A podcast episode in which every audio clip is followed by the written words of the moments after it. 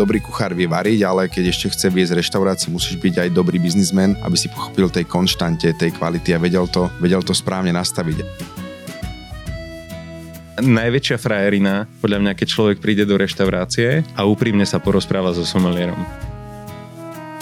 Chceme niečo ochutnať, chceme si nechať doporučiť, chceme si to nechať odprezentovať.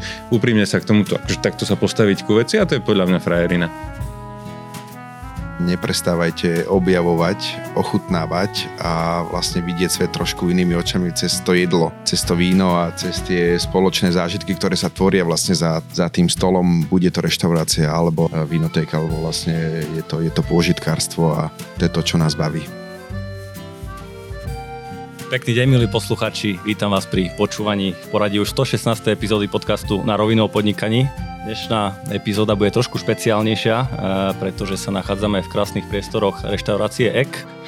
V pozadí alebo v okolí sa nachádza vinárstvo Zlatý roh a sme vlastne v bratislavskej mestskej časti Devín. Ako môžete vidieť, možno už ak tento podcast nielen počúvate, ale aj pozeráte na našom YouTube, tak vidíte, že nie som tu sám, som tu okrem mňa aj s mojím spolumoderátorom Jurajom Juráškom. Vítaj, Juri. Ahoj, Erik, vítaj. A takisto predo mnou sedia dvaja vzácni hostia. Chcel by som ich tu privítať. Jeden z nich je Daniel Tilinger. Ahoj, Dano. Ahoj, ahoj, Erik, Juri. Dano je šéf kuchár a v zásade aj šéf tejto reštaurácie a po jeho pravici sedí Filip Nagy. Ahoj, Filip. Ahojte, dobrý deň. Filip má v zásade na starosti tú druhú časť a tú vinársku a šéfuje vinárstvu Zlatý roh. Ja len môžem povedať, že táto reštaurácia s vynikajúcim jedlom a vínom, vraví sa, že to je aj za dostupné ceny, o tom sa ešte budeme trošku, trošku baviť, ale získala mnohé ocenenia. Jedným z nich je napríklad Gourmand Award a patrí medzi špičku slovenskej kuchárskej scény. No a ja môžem povedať, že aj táto epizóda vzniká s podporou ProSite a začnem veľmi ďakujeme, pretože je súčasťou vzdelávacieho projektu.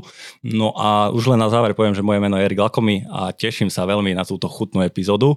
Vidím pred nami nejaké vinka. Povedz nám, Filip, možno, že čo si nám rovno otvoril? A, tak keďže, keďže natáčame v piatok, je, je príhodné, síce Daniela čaká ešte servis, vás, vás čaká ešte veľa práce s e, natáčaním a moderovaním, ale, ale trošku si to spríjemníme.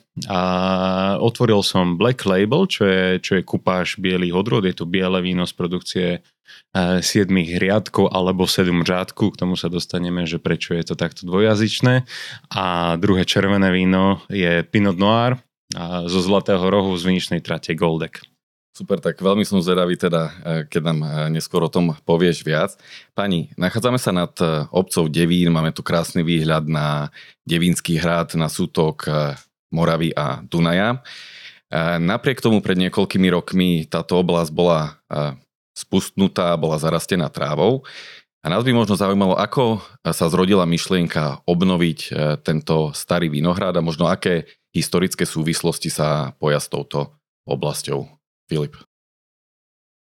Tak v každom prípade, tak ako si spomenul zo pár základných faktov ohľadom obce Devín, lokality Devín, je, je dôležité povedať, že je to najjužnejšia časť vinohradnícka v rámci malokarpatskej vinohradníckej oblasti a nachádza sa nad sútokom dvoch významných riek, Morava a Dunaj.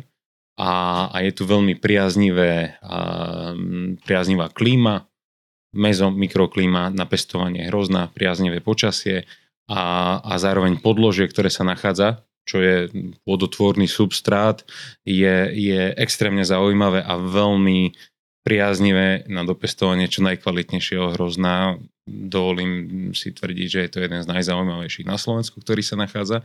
Takže to predurčuje tomu, aby, aby Devín bol zaujímavou oblasťou na pestovanie hrozna a následne výrobou vína s čo najvyšším charakterom, charakterom odkiaľ pochádza. Historicky sa tu víno pestuje ešte od čiast Márie Terezie, potom viem o tom, že tam bola uvalená nejaká daň na výrobu vína a následne Devinčania začali spracovávať alebo pripravovať teda legendárny devinský rýbezlák. Čo sa stalo potom? Prečo táto oblasť a konkrétne okolie reštaurácie é cé ká ostalo spustnuté a akým spôsobom sa potom, potom obnovovalo? Tak chronologicky ideš trošku na, na to nesprávne, lebo tá reštaurácia a jej okolie, či, čiže nebola najprv reštaurácia a, a, a potom spustnuté vinohrady v každom prípade. A čo sa udialo, tak jednoducho a v deväťdesiatych rokoch už nebolo také zaujímavé pestovanie hrozná a, a jednoducho družstva, ktoré sa starali o, o vinohrady, ktoré boli dovtedy a plodiace a o nich sa staralo, tak jednoducho m, ostali spustnuté a zarastali. Takže to je, ako si spomenul, z kultúrnej krajiny, kde sa nachádzali uh, desiatky hektárov vinohradov, tak uh, viete si predstaviť, ako rok čo rok, keď sa, keď, keď sa o, o vinohrady nestará, tak veľmi rýchlo zarastajú náletovou drevinou, invazívnymi drevinami, krovinami. Takže, takže toto sa udialo, toto sa udialo s, s devinskými mm-hmm. vinohradmi. A ako dlho tento vinohrad, kde sa teraz nachádzame, funguje po novom? A, takže a, štart projektu a, sa datuje v roku dvetisícštrnásť, kedy sa začala a, rekultivácia pozemkov. To znamená, že boli tam, tak ako som spomenul, zarastené vinohrady, začalo sa s čistením s čistením pozemkov, odstránením starého vinohradu, následne príprava pôdy na výsadbu a v roku dvetisícšestnásť sa vysádzali prvé vinohrady na výšnej trati Goldek a Purvek. Uh-huh. A... Vieš, môžem povedať, čo to znamená ten Goldek ešte? Áno, sú to, je to veľmi dôležité povedať z našej strany, čiže Goldek a Purvek sú názvy viničných tratí a my čerpáme zo staršej mapy, ktorá je z konca devätnásteho storočia, kde boli pomenované vinice a lokality na, na, na, v katastri Devína v, v nemeckom a maďarskom jazyku, dokonca niekedy aj v kombinácii týchto dvoch jazykov práve v jednom názve. A, a to sa nám páči. Čiže, čiže vinohrad, na ktorom máme veľklinské zelené a Pinot Noir, sa nazýva Goldek, v preklade Zlatý roh, čiže názov našeho vinárstva. A, a druhá viničná trať, ktorú sme práve v roku dvetisícšestnásť vysádzali, sa nazýva Purvek. Uh-huh. A k dobrému vínu teda nepochybne patrí aj dobré a špičkové jedlo a, a ty, Daniel, ako šéfmajster kuchyne reštaurácie é cé ká, toto máš celé na starosti a máš bohaté skúsenosti s prácou v prémiových a michelinských reštauráciách v západnej Európe, teda konkrétne v Belgicku a v Anglicku. Povedz nám možno, že čo ťa motivovalo vrátiť sa späť na Slovensku, na Slovensko, akú, akú máte víziu s reštauráciou é cé a možno aj vo všeobecnosti s gastrom na Slovensku. Tak návrat späť na Slovensko ma motivoval vlastne tento projekt, kde sme sa zoznámili vlastne s investorom a on je teda tvoriteľ myšlienky alebo nositeľom tej myšlienky, že tu um, ide niečo budovať a zlepšovať v rámci Devína. Vlastne s tým sú spojené aj tie vinohrady a k tomu patrí samozrejme, ak si spomenul, aj dobré jedlo. Takže to sa rovná reštaurácia. Kedy si sa ty vrátil na Slovensko, alebo uh, možno môžeš povedať aj, že z akej reštaurácie si prichádzal sem na Devín? Uh, v roku dvetisícosemnásť uh, na jeseň som sa vrátil na Slovensko, vtedy som bol v Londýne, v tom čase v, v menšej tapas reštaurácii v rámci skupiny, ktoré som pracoval predtým a vtedy sa vlastne nejako menili aj tie projekty v, v, v tom Londýne a čakalo sa na nejaké nové, takže preto som bol tam niekde ako keby tak na strane a uh, neudialo sa to, takže udialo sa Slovensko. Tak som zobral šancu um, a teda chytili sme to za... Ale predtým ešte než si odišiel do zahraničia, tak si pôsobil aj v slovenských reštauráciách. Myslím, že si bol v hoteli Kempinski vo Vysokých Tatrách, teda na Štrbskom plese a potom v River Parku a následne si teda až odišiel. Jasné, to, to Slovensko, samozrejme som tu vyrastal, tak som tu aj pracoval a Kempinski nebol môj prvý, prvý job, ale bolo to niečo, čo tu ešte vtedy nebolo. Vlastne bol to prvý päťhviezdičkový hotel v Tatrách, a ktorý mal nejakú systematiku, štruktúru, ktorá to ako keby v tých bežných hoteloch, reštauráciách nebola. A pre mňa ako vtedy dvadsať, ja neviem, jednoročného, akože to bol nejaký taký ťahák, hej, v rámci toho okolia, čo som mal okolo seba. O tebe hej. Viem, že ty si tam vlastne poslal e-mail a Zavolali si ťa na pohovor. Ono to tak funguje, samozrejme, chopil som sa šance, ale ono to tak vyzerá vždy, že proste pošlete e-mail a buď vás chcú, alebo nechcú, ono to nikdy inak není. Žiadna iná mágia okolo toho nie je. Proste stačí sa len ozvať. Jasné. A treba mať ambíciu, samozrejme. V, to, v tom čase ten Kempinský e, bolo to najlepšie, čo malo Slovensko v rámci hotelov. E, gastro bolo tiež zaujímavé a vlastne človek postupom času vlastne objavuje tie veci a zisťuje, že ten svet ešte niekde je iný.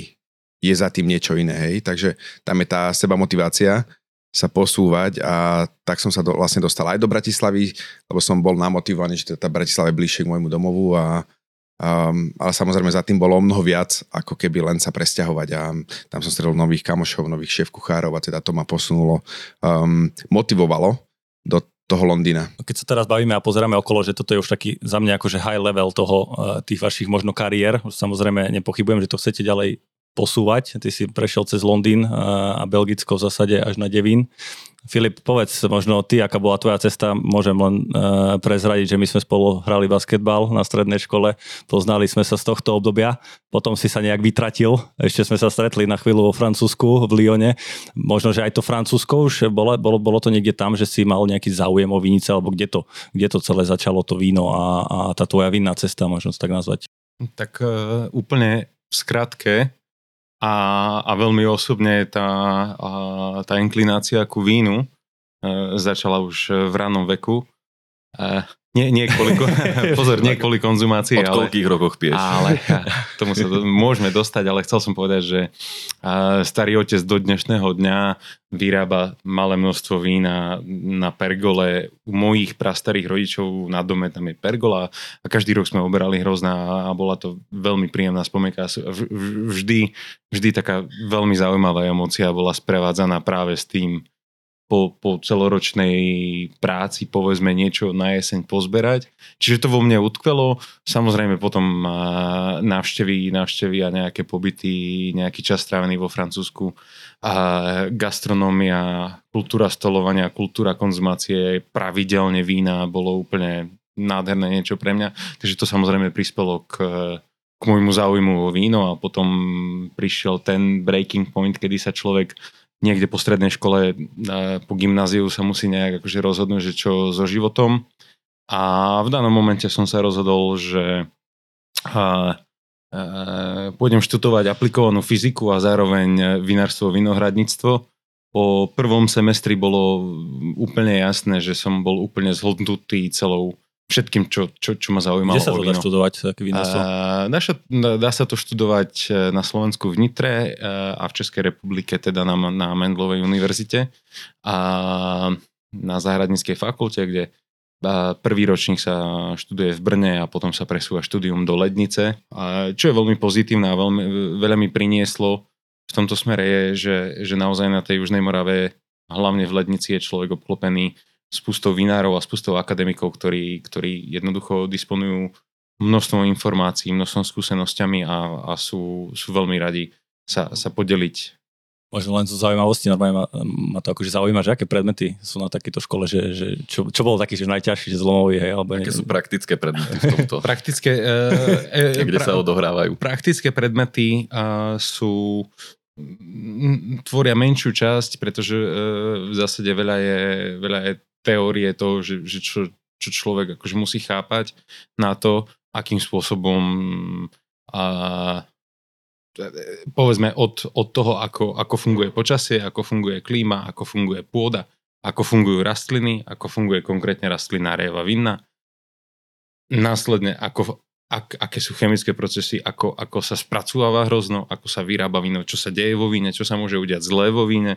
Čiže to, to, to je akože v celku akože široké spektrum informácií a z praktických e, v rámci degustácie sme, sme, sme si to akože robili e, väčšinou sami, ako študenti medzi sebou, sme, sme veľmi angažovane ochutnávali veľa vína. Asi koniec, ten typ, čo keď degustuje víno, vypľúva, alebo stále prehlúšené? Samozrejme, záleží, záleží od toho, aké množstvo a v akej situácii človek... A preferuješ to ako piť? Preferujem to piť, pretože, pretože t, považujem sa za pôžitkara, veľmi rád si užívam proste konzumáciu vína ako takú, ale, ale častokrát jednoducho človek musí musí hodnotiť víno, musí, musí byť dostatočne bystrý, musí hodnotiť veľa vína, povedzme päťdesiat, sto, stopäťdesiat vzoriek, tak akože po, po, po desať až pätnásť vzorke byť, byť unavený senzoricky a eventuálne byť ešte unavený z toho, že prijal nejaký alkohol, nie je adekvátne, takže... Uh, to, veľ... už, to už poznáme samozrejme. Predtým možno ešte, že sa pustíme do praktickej časti teda uh, nášho rozhovoru, a to znamená uh, ochutnávky uh, tohto vína. Ja by som, som ešte prešiel. Začala inak, sorry. Ona začala, ale tu. Máme, tu, máme tu viac pohárov a viac fliaž. Uh, tak ešte možno poďme na takú teoretickú časť a o nej nám povie viac Daniel. Reštaurácia é cé ká je považovaná za fine diningovú reštauráciu, teda píše sa to v recenziách.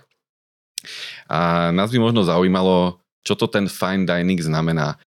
Ten svet sa už úplne mení a tie fine diningy nie sú to, čo boli vola, kedy biele obrusy, veľa príborov, um, tak povediac naškrobenosť.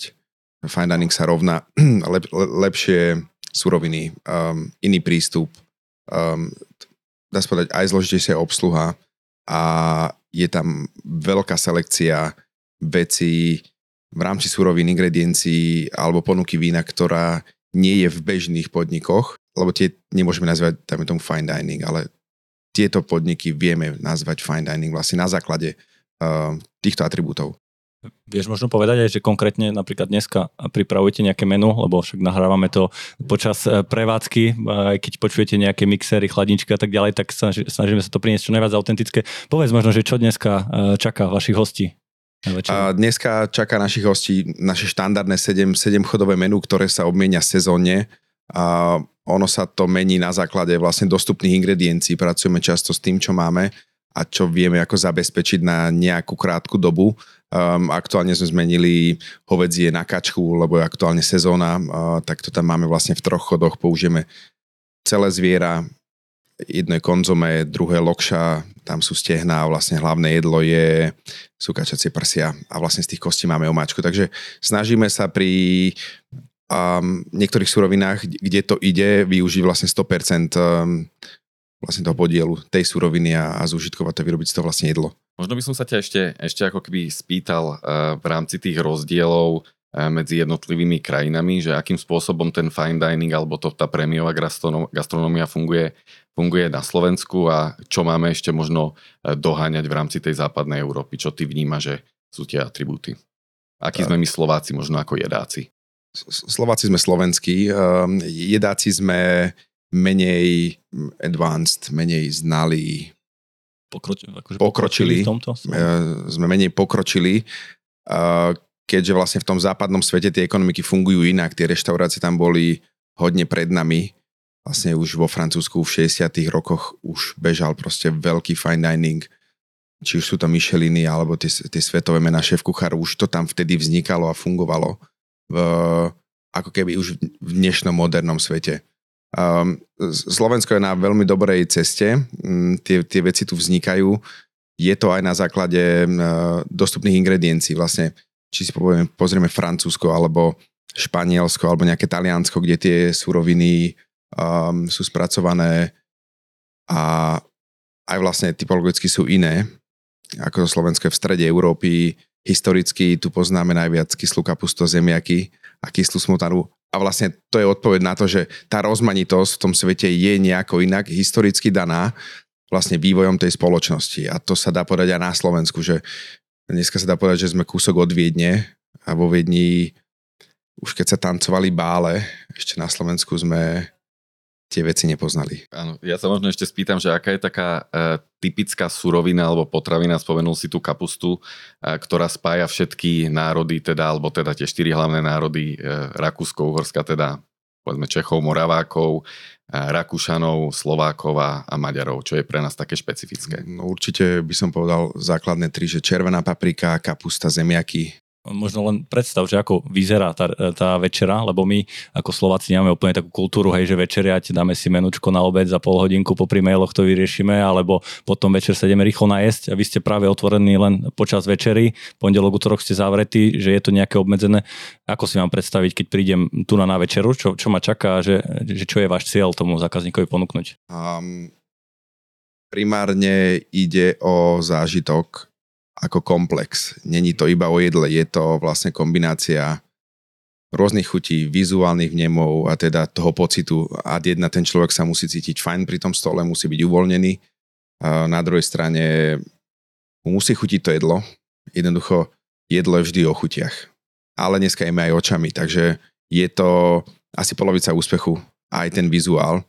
A teda ponúkame viacchodové, viacchodové degustačné menu, takže zákazníci majú možnosť prechutnať rôzne chute v nespočetnom množstve chodov, keď to tak nazvem, a ktoré servírujeme v nejakom časovom intervale jeden za druhým. My hovoríme, že dvadsať minút. Mm-hmm. Za každých dvadsať minút príde ďalší chod. Um, sú tam také fámy, že vlastne fine dining je, tak povedať, kocka v šmiku. To je zaujímavé pomenovanie, vieš, to aj vysvetliť akože. Ono sa to deje a ľudia skôr u nás reagujú práve naopak, že my sme si nemysleli, že my pôjdeme nájdený domov. Aha. Z reštaurácie, ale potom my sa s nimi ako pobavíme a bavíme sa s nimi cez ten večer a vysvetľujeme.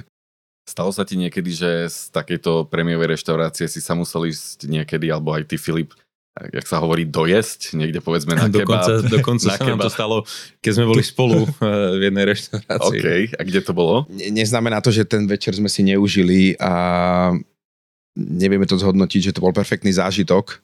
Lebo na konci dní, už dneska hovoríme, že dneska to je už taký entertainment, že to je vlastne uh, viac o zážitku toho celku, vnemu. A dneska nevnímame len, že či máme päť alebo šesť knedlí na tom segedíne a teda job done, keď uh, naplníme brucho, ale vlastne je to, je to väčší vizuálny vnem. To je, to, je, to je vlastne veľmi dobre v porovnaní s, s divadlom, keď odchádzate domov, ako, ako sa cítite.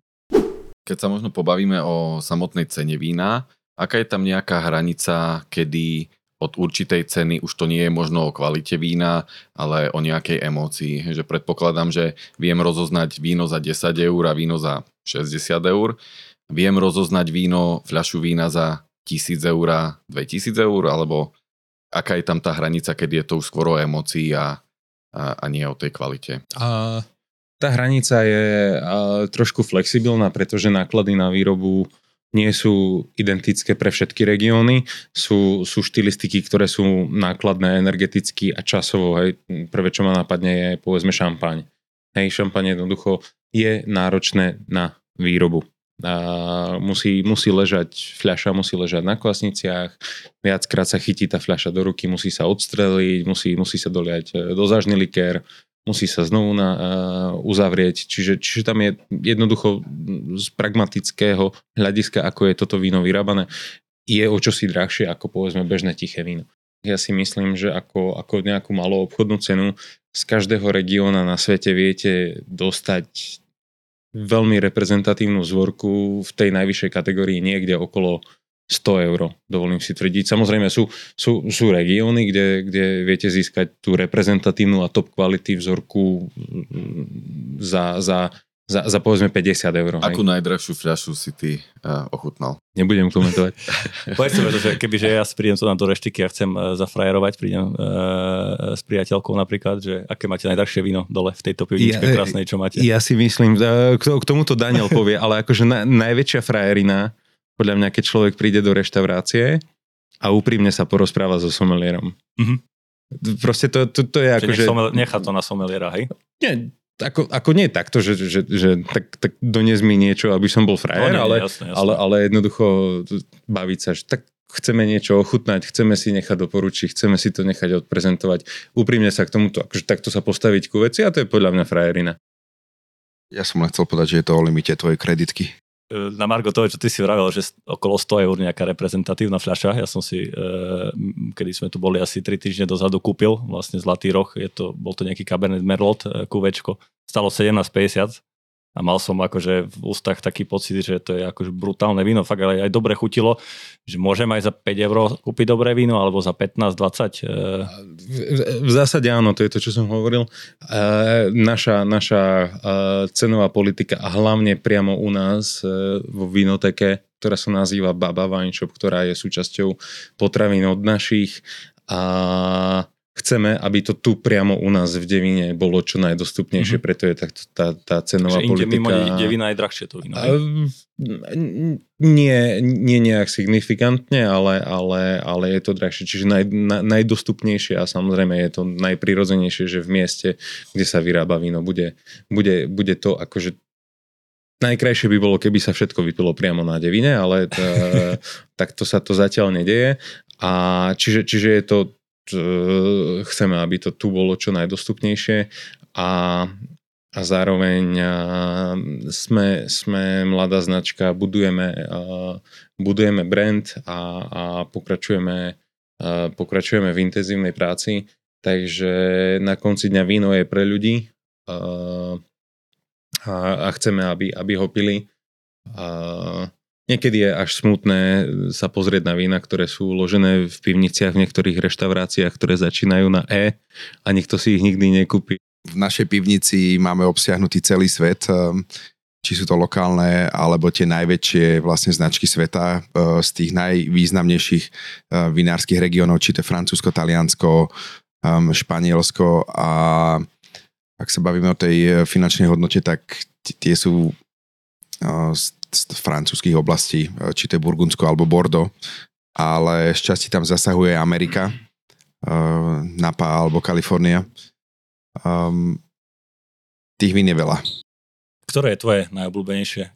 Som donútený povedať, že sedem žádku a Zlatý roh, ale odrodovo sme vo Frankovke a Pinot Noir. Myslím si, že asi, asi moje najobľúbenejšie odrody. Filip, ty? V rámci vín, tak v každom prípade ja veľmi rád odpovedám na túto otázku, lebo celkom často ju dostávam, že čo je obľúbené. Veľmi rád ochutnávam v zásade všetky regióny, všetky regióny sveta. Čo ja očakávam od vína je, aby, aby aspoň z časti nieslo charakter, odkiaľ pochádza, aspoň z časti malo ambíciu byť charakterné. Že áno, som odtiaľto a takto vyzerám a takto som bol vyrobený. Ak je tam ešte nejaký, nedaj Bože, rukopis vinára, tak to je akože úplne, že, že, že super, vtedy sa dostávame na, na, na ďalšiu vrstvu. Čiže, čiže mám naozaj rád vína, ktoré, ktoré sú vyrábané s rešpektou, s úctou a, a, a, a nesú nejaký charakter. Mám veľmi rád vulkanické podložia, aj, aj relatívne blízko od nás. Mám rád uh, francúzske regióny. Uh, sem tam sa zdarí ochutnať nejaké Burgundsko, nejaká Loára, sem tam nejaký šampaň, tak to sú také akože sviatočné dni. Väčšinou to býva streda, streda piatok, nedeľa. Tieto sviat... Veľmi skromne a pochopili sme na začiatku, že teda všetci ostatní robia, iba vinári majú v piatok voľno. Piatok a v december majú voľno. Piatok a december. Dobre, možno ešte predtým, než sa pustíme viac ku eku, ku jedlu, ku samotnej kuchyne. Ja ešte predsa ostal by som, Filip, pri tebe, lebo spomenuli sme tu vinárstvo sedem riadkov, sedem žádku. A možno len v krátkosti nám povedz, ja viem o tomto vinárstve, že ty v zásade ho veľmi málo marketuješ a podarilo sa ti dostať do povedomia svoju vlastnú značku, ktorú ty máš nielen do povedomia, teda, ale aj do reštaurácií a najlepších reštaurácií v západnej Európe, bez takmer akéhokoľvek marketingu. Ako sa ti toto podarilo? Ty nemáš Instagram, ty nemáš, v podstate viem, že nejaký len malý Facebook. A ako takýmto spôsobom dokážeš toto víno vypredať? Veľa, veľa otázok je v tejto otázke, tak dôležité je nerobiť intenzívny marketing z môjho pohľadu.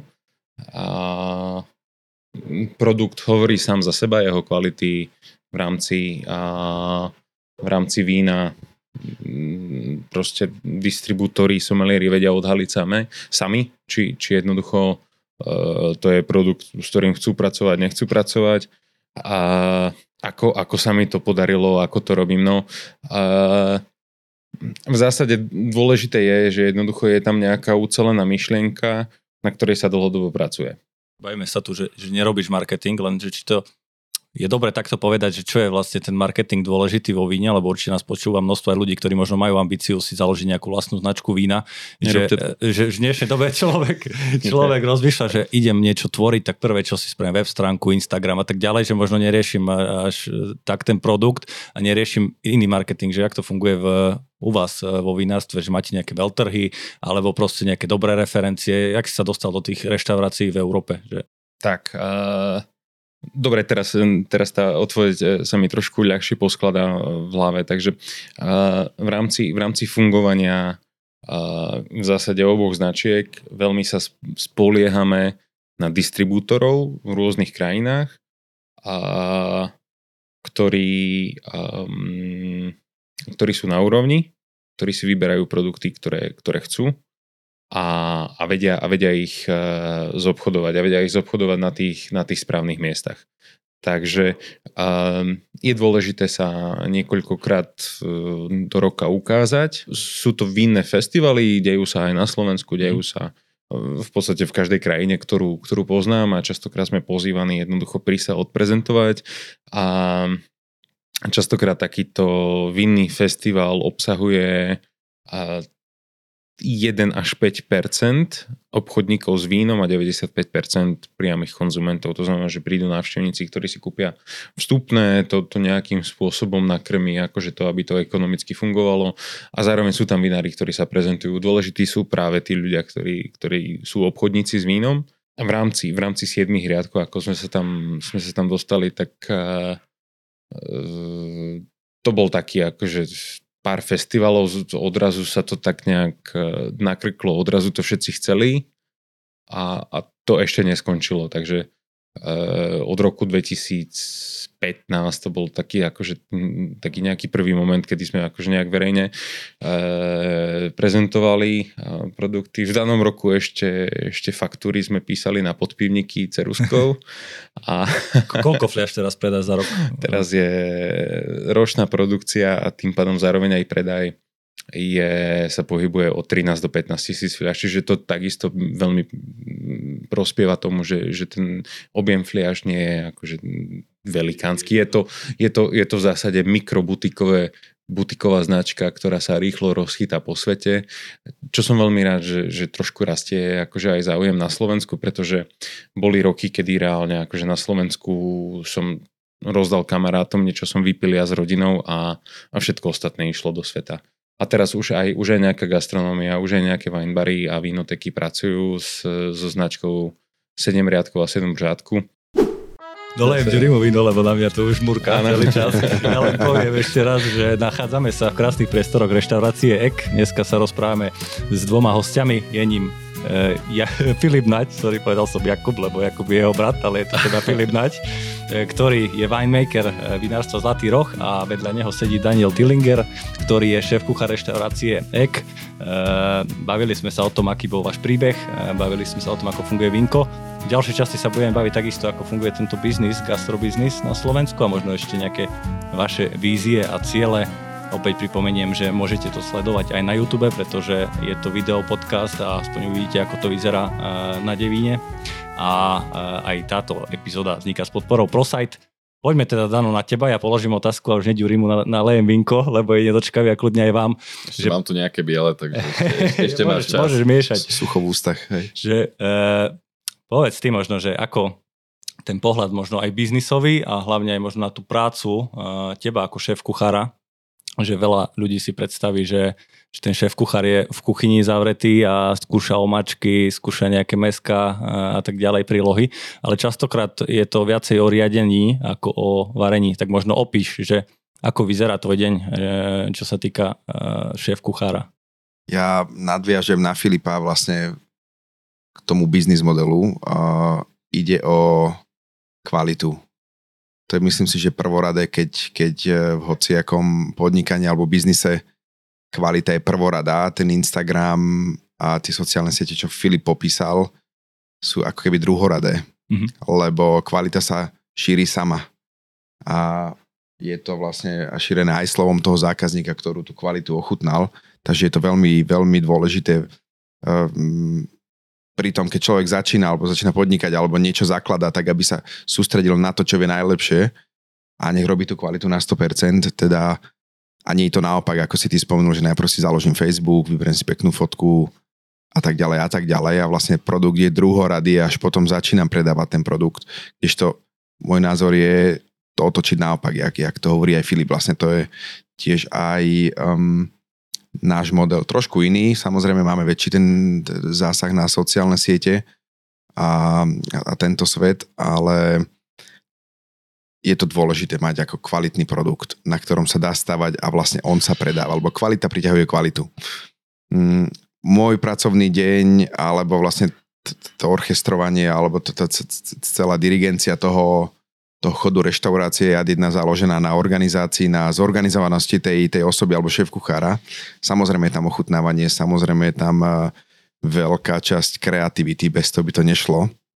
Zároveň je tam aj nejaká a taká tá, tá, tá, ten biznisový pohľad alebo tá biznisová časť toho, toho dňa, kde ten produkt musí byť správne nastavený, a konštantnosť, lebo to už nehovoríme len o prevarenosti mesa, alebo dajme tomu, že z nedochutenej omáčky a to sa rovná um, v biznise, že málo zákazníkov, nespokojní zákazníci a to už sa dá potom premietnúť do toho, že nie je to správne, lebo do, dobrý kuchár vie variť, ale keď ešte chce viesť reštauráciu, musíš byť aj dobrý biznismen, aby si pochopil tej konštante, tej kvality a vedel to, vedel to správne nastaviť. A je to veľký, um, veľký súbor vecí v tom, v tom dni, či to je vlastne ráno na meetingu v kuchyni, um, ochutnávaní sosov samozrejme. A, a, asi vám to teda funguje, však vieme o é cé ká, že ste uh, vybukovaní na týždne dopredu, možno dovolím si tvoriť asi aj mesiace. A um, Čo sa týka tej orchestrácie, um, aké sú tam role uh, v tej kuchyni? Ty si šéf kuchár a vidím, že máte tu uh, niekoľko ďalších ľudí, tak máte aj nejaké, nejaké pozície, nejaké midové, juniorné, nazvem to takou, takou uh, korporátnou hantírkou? Je, kuchynská brigáda je uh, veľmi štrukturovaná.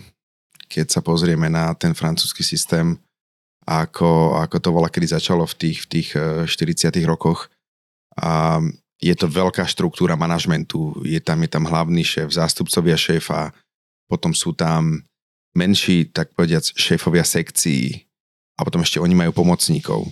A to isté vlastne sa deje aj na tom flóre. Vlastne flór je odbytová časť, dajme tomu jedáleň, keď to tak ľudovo nazveme, takže je tam manažer reštaurácie, je tam uh, uh, hlavný somelier a vlastne sú čašníci, a tak ďalej a tak ďalej. Takže tá štruktúra tam je veľká, je veľmi potrebná, lebo um, robí to veľkú zorganizovanosť v tej štruktúre. Každý vie vlastne, čo je jeho uh, rola.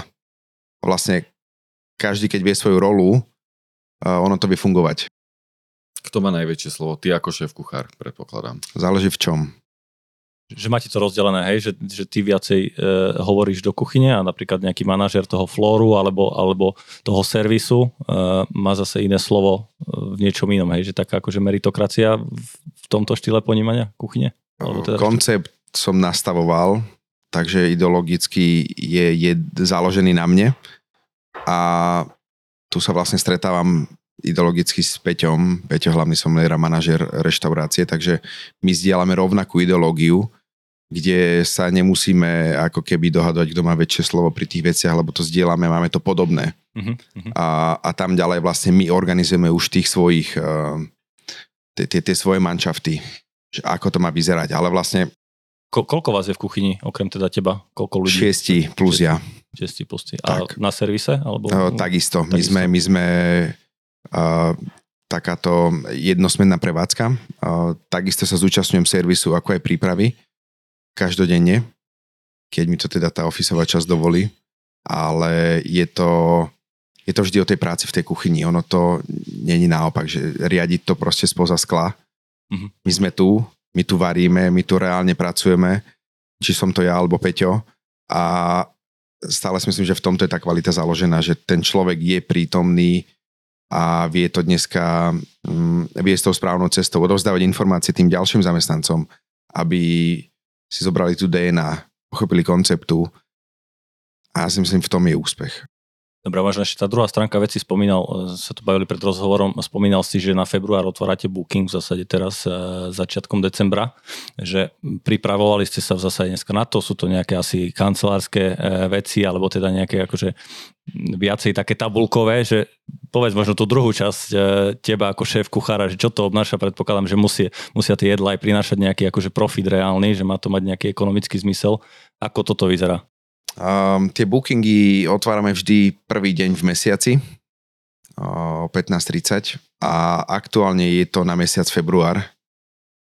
Ono na jednej strane sa ľahko povie, že sme vybukovaní, na druhej strane je to akoby také dvojsečné, že musíme plánovať už na február, čo sa udeje a čo tam ponúkneme a, a teda a, ako to bude vyzerať, lebo už tie miesta sa predajú dneska, ten zákazník si to rezervuje dneska a on má tú dôveru, že keď príde vo februári o tri, o tri mesiace, tak to bude dobré. A v tomto tkvie ako keby to, to ten najväčší záväzok, aby sme dali tomu klientovi alebo zákazníkovi, keď, alebo tým hosťom, ktorí prídu, že to bude dobré. Takže je to, je to práca v čase. Vlastne ten ekonomický pohľad na, alebo ten biznis model fungovania reštaurácie je určite založený na tabuľkových veciach, kde sa dá povedať, že vlastne kost, náklad a vlastne predajná cena. Koľko stojí také degustačné menu tu na? U nás stojí sto päť eur viacchodové degustačné menu. Dneska hovoríme sedem chodov, je tam nie sú tam zarátané niektoré veci, ktorých, ktoré ako chlieb alebo kanapky a teda mm, tak to nie je až také akože úplne ustrelené, lebo však sú určite aj oveľa drahšie reštaurácie, kde, alebo však keď len tak si zbežne e, predstavím nejaké reštaurácie na hlavnom námestí v Bratislave, tak za, za, za steak tam zaplatí človek ľudne šesťdesiat sedemdesiat eur a to je proste kúsok mesa. Predpokladáme, že táto udalosť alebo takáto večera nie je úplne každo, každomesačná záležitosť. Dobre, Dano, a teraz otázka možno na teba, čo sa týka tých ľudí. Nemusíš vravieť čisto len o tom týme, ktorý je tu na v tejto reštaurácii. Možno povedz tak celkovo, že ľudia v gastrosegmente, že sú to určite aj dodávateľia, predpokladám, že sa snažíte využívať nejakých lokálnych, alebo v akom stave je podľa teba na Slovensku ten aj celý reťazec, možno odberateľsko-dodávateľský, a že či sa dá možno zo Slovenska robiť svetové gastro. Je, je to na takej úrovni, že si kúpim čerstvú rybu, dneska viem ju podávať večer na večeru, alebo? Áno. Um, tento dodávateľský reťazec sa rozširuje a určite mu pomáhajú um, reštaurácie, ktoré vznikajú a, a majú tú rovnakú myšlienku používať veci lokálne alebo regionálne. Ja to nazývam regionálne, lebo vlastne um, keď použijeme nejakú surovinu z Košíc, ona už úplne nie je lokálna. Mm-hmm. Ale sa povedať, že v rámci krajiny a máme k nej vzťah. Že dá sa to na tom malom Slovensku ešte takto povedať, že z Košic už nie je z tohto regiónu? To, to, to je tá dilema. Akože nachádzame sa na hranici skoro troch štátov, ale najbližšie máme Rakúsko, kúsok máme Moravu a neďaleko máme Maďarsko. Takže no, pre mňa toto je región, ale dá sa povedať, že um, tie suroviny a do, dodávateľský reťazec sa, sa zlepšuje. Samozrejme, je to, je to na základe, na základe tých reštaurácií, ktoré majú požiadavku. Um, či sme to už my, sú to ďalšie tri štyri reštaurácie, ktoré vedia využiť prémiovejší produkt, alebo vedia využiť, nehovorím len o možno prémiovejšom produkte, ale o niektorých surovinách, ktoré sa dopestujú vlastne na záhrade, alebo sú to vlastne sladkovodné ryby a je to len na základe toho dopytu. Na základe dopytu vzniká ponuka. Čo sa týka surovín, tak odkiaľ vy všade beriete tie suroviny? A primárne je to, je to veľká časť Slovenska, niečo z Rakúska, aktuálne máme kačky z Maďarska, nejakú zeleninu z, z Bratislavy a aj z našej záhrady. A máte záhradu tu na niekde v okolí? Máme, máme takú, takú menšiu, menšiu záhradu na zeleninu, ktorá funguje celoročne. Nepokrýva sto percent potreby reštaurácie, ale máme tam plodiny, ktoré vieme mm, zužitkovať cez ten celý rok. Že vlastne aj teraz tam máme nejaké kely vonku a, a repy, ktoré sú akoby zimu vzdorné a, a dodávajú tej reštike to niečo, čo není na trhu ako keby v tak čerstvej podobe. Ako máte možno ambíciu s reštauráciou? Ak chceli by ste Michelin, a čo možno je k tomu potrebné, aby ste tú hviezdu získali?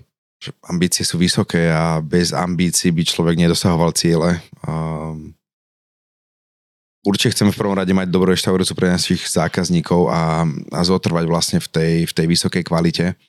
Uh, Michelinovská hviezda je určite veľké ocenenie a nie jeden šéf-kuchár uh, by ju chcel, ale je to á jedna v našich rukách, ale á dva je tam tá hodnotiteľská časť uh, vlastne Michelin Guide, ktorý aktuálne ešte na Slovensku nie je. A čo je Slovensko... potrebné k tomu, aby, aby teda Michelin na Slovensko prišiel, alebo sú tam nejaké podmienky? Slovensko ešte nie je hodnotené vlastne v Michelin Guide a tento rok sme mali iniciatívu a na vládu Slovenskej republiky, aby nám teda um, aké by pomohla, ale vlastne Michelin Guide reprezentuje krajinu ako takú. Je to, povedzme sa na rovinu, je to v, v, v odzovkách reklama svetového rangu, kde sa do toho zapájajú regióny toho daného štátu, alebo ako keby celý štát. V susednom Česku sa aktuálne v tomto roku podpísala vlastne dohoda s Michelinom, že budú hodnotiť celú krajinu, kdežto doteraz tie roky oni boli len v Main Cities of Europe, kde táto kategória v Micheline končí a prichádza vlastne jednotlivá krajina. Takisto Rakúsko nebolo hodnotené celé. Boli tam iba dve, dve mesta, Salzburg a Viedeň. A bolo to v rámci Main Cities kategórie.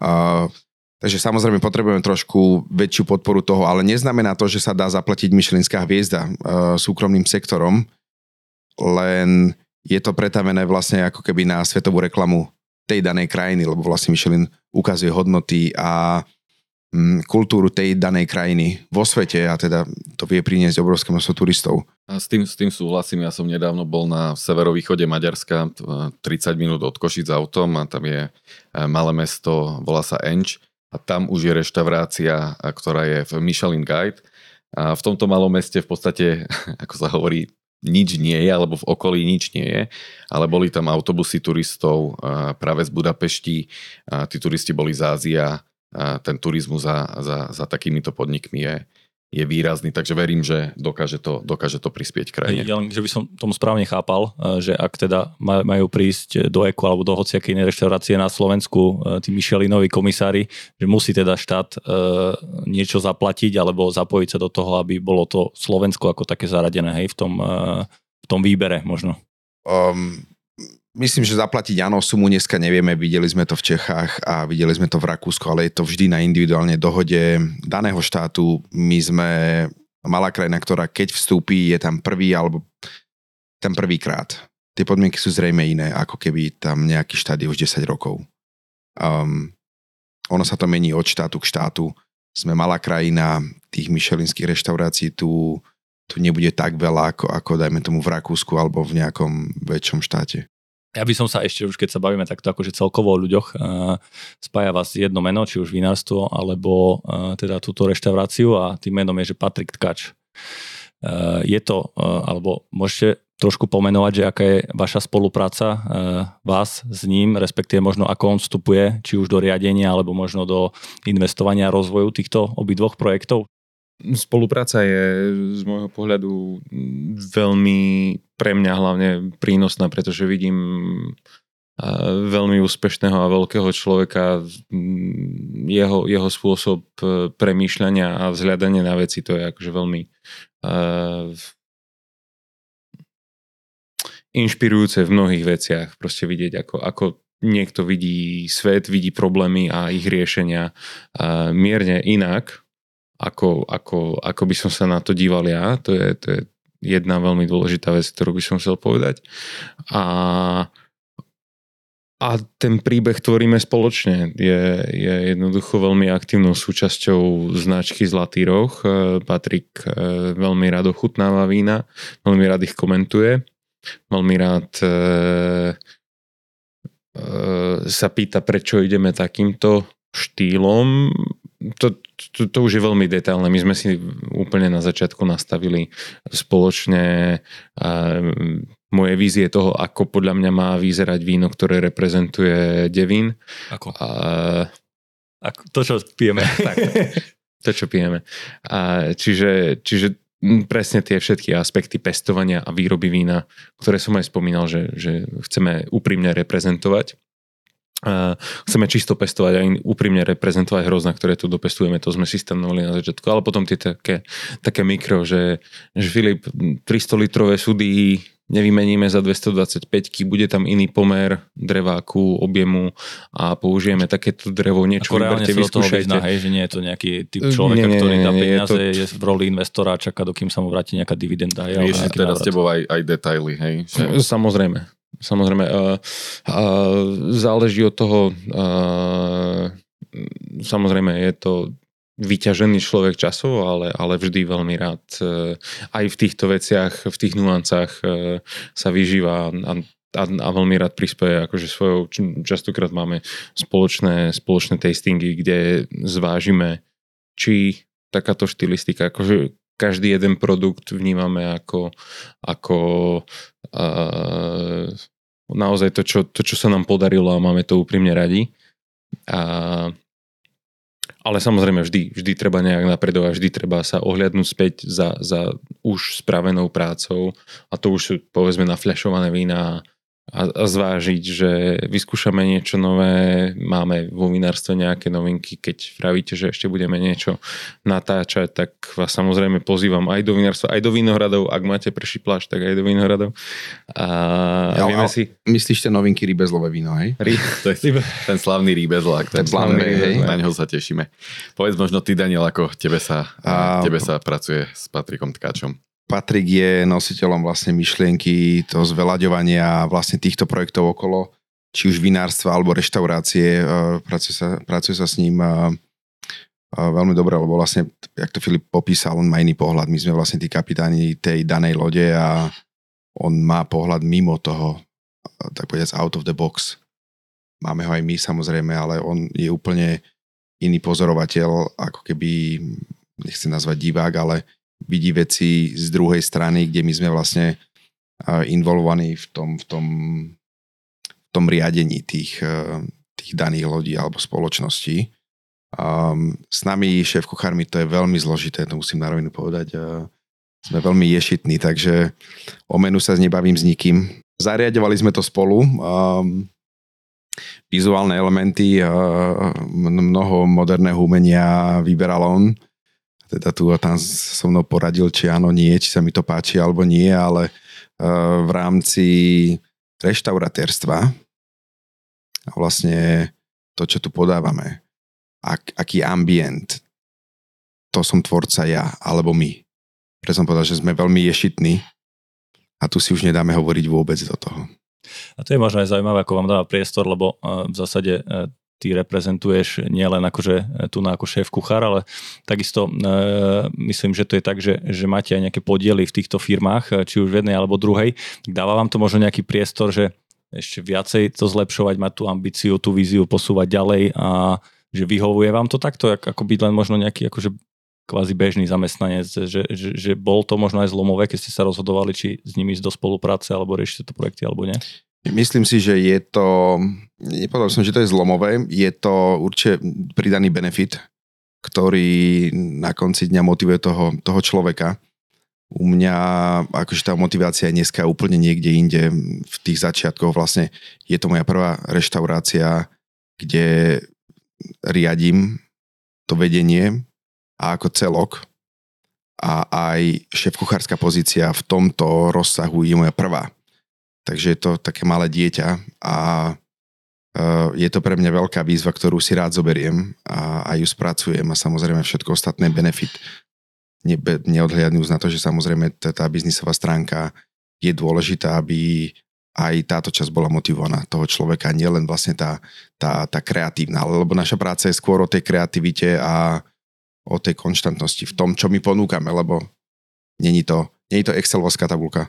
Spomínal si teda, že je to prvá reštaurácia, nejaké to je prvé dieťa. Vyšli nejaké články, že plánujete spoločne s Patrikom otvárať nejakú ďalšiu reštauráciu. Teraz Tatrak, je to pravda? Bol to len nejaká lastovička? Alebo aká je vaša ambícia do budúcna? Chcete vytvoriť sieť nejakých takýchto e, zážitkových alebo fine diningových reštaurácií? Ono, dneska nemáme cieľ tvoriť sieť.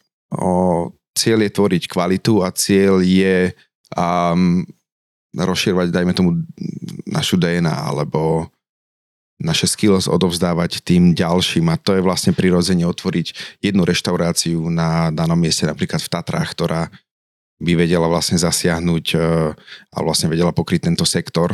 Nemusí to byť úplne fine dining, môže to byť kľudne aj, aj wine bar, ale je veľmi dôležité vlastne podporovať ľudí v tom, čo ich baví a vedia robiť. To vlastne bez toho by ste nevedeli, keď sa vrátime k tej otázke, že ako sme našli tých správnych ľudí, tak je to určite dané konceptom, je to dané prístupom, je to dané mm, štilistikou. Um, kvalita priťahuje kvalitu. A tí, tí ľudia vlastne nie úplne um, pozerajú, dajme tomu, na tú excelovskú tabulku tých, tých peňazí. Samozrejme, to je veľmi dôležité, ale na druhej strane musíte robiť to, čo vás baví. Iným spôsobom by ste to nevedeli robiť, nevedeli by ste z toho žiť. Hej? Takže my to máme skôr takto otočené a tá, tam je tá motivácia pre tých ľudí, že keď sú kvalitní ľudia, treba podporiť. Keď sú ľudia motivovaní, bez tej motivácie neviete tvoriť a neviete byť kreatívni. A nevie vás to posúvať, takže je to dôležité, aby, aby tento mix vecí bol na správnom mieste. Dobre, to boli uh, ambície v rámci, v rámci gastra, uh, v rámci é ká a v spolupráce s Patrikom Tkačom. Aké sú ambície uh, v rámci Zlatého rohu? Tak ambície uh, pre Zlatý roh sú samozrejme neustále zveľaďovať uh, naše vinohrady, neustále pracovať na tom, aby sme, aby sme mali čo... čo najzdravšie vinice a vinohrad čím stárne, tým má vyšší charakter, takže tešíme sa každým rokom, je cítiť aj na hrozne, aj na vyprodukovanom víne, že, že, že naberáme na, na silnejšom charakteri. A no a ambícia je jednoducho a, produkovať čím lepšie vína, nazvime to, a, a, a ponúknuť ho čo najviacej ľuďom.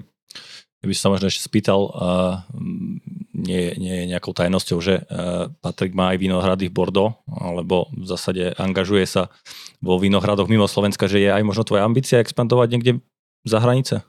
Uh, aktuálne nemám, nemám popravde takúto ambíciu, pretože uh, obrovskú energiu svojho života uh, som investoval práve do vinohradov, ktoré sú na Devine a, a aktuálne by som sa nevedel emočne odlučiť od, od tejto práce, ktorú, ktorú sme už spoločne spravili na Devine, takže nevidím sa, nevidím sa v Bordeaux určite, bo, Burgundy možno.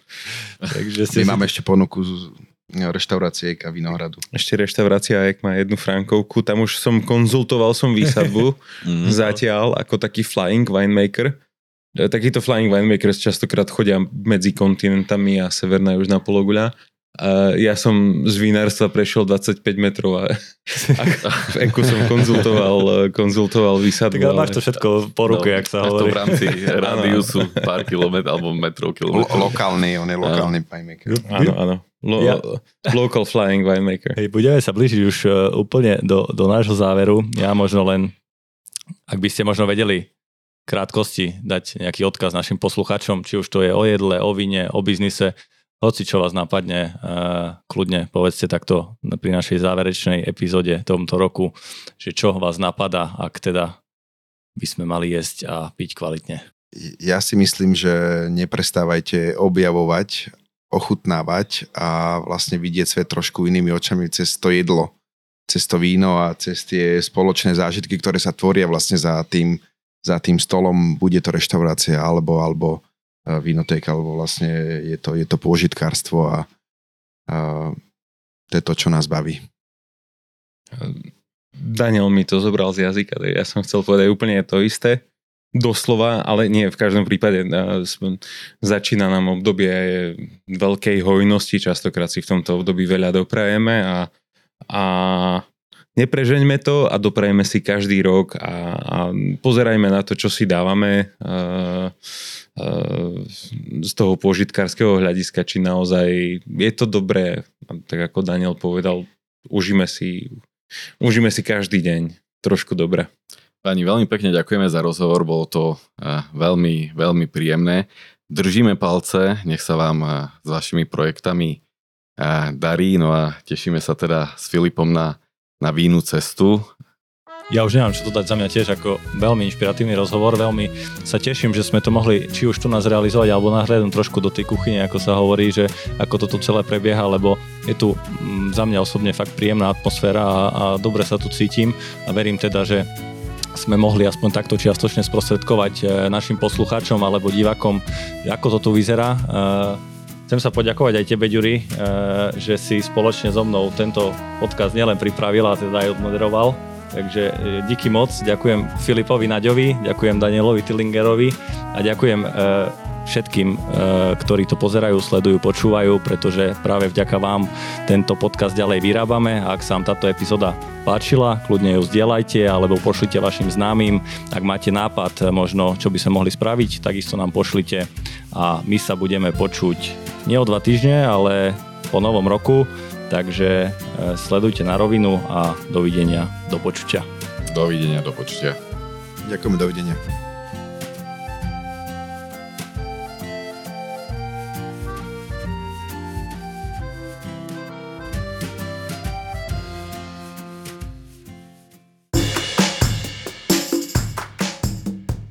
Počúvali ste Na rovinu o podnikaní. Dvojtýždenný podcast spoločnosti ProSite Slovensko. Podcast Na rovinu o podnikaní nájdete vo vašich mobilných podcastových aplikáciách alebo na streamovacej službe Spotify, ale aj na webe w w w bodka narovinu bodka online. Strih a produkciu zabezpečila spoločnosť Button Media. Do počutia o dva týždne.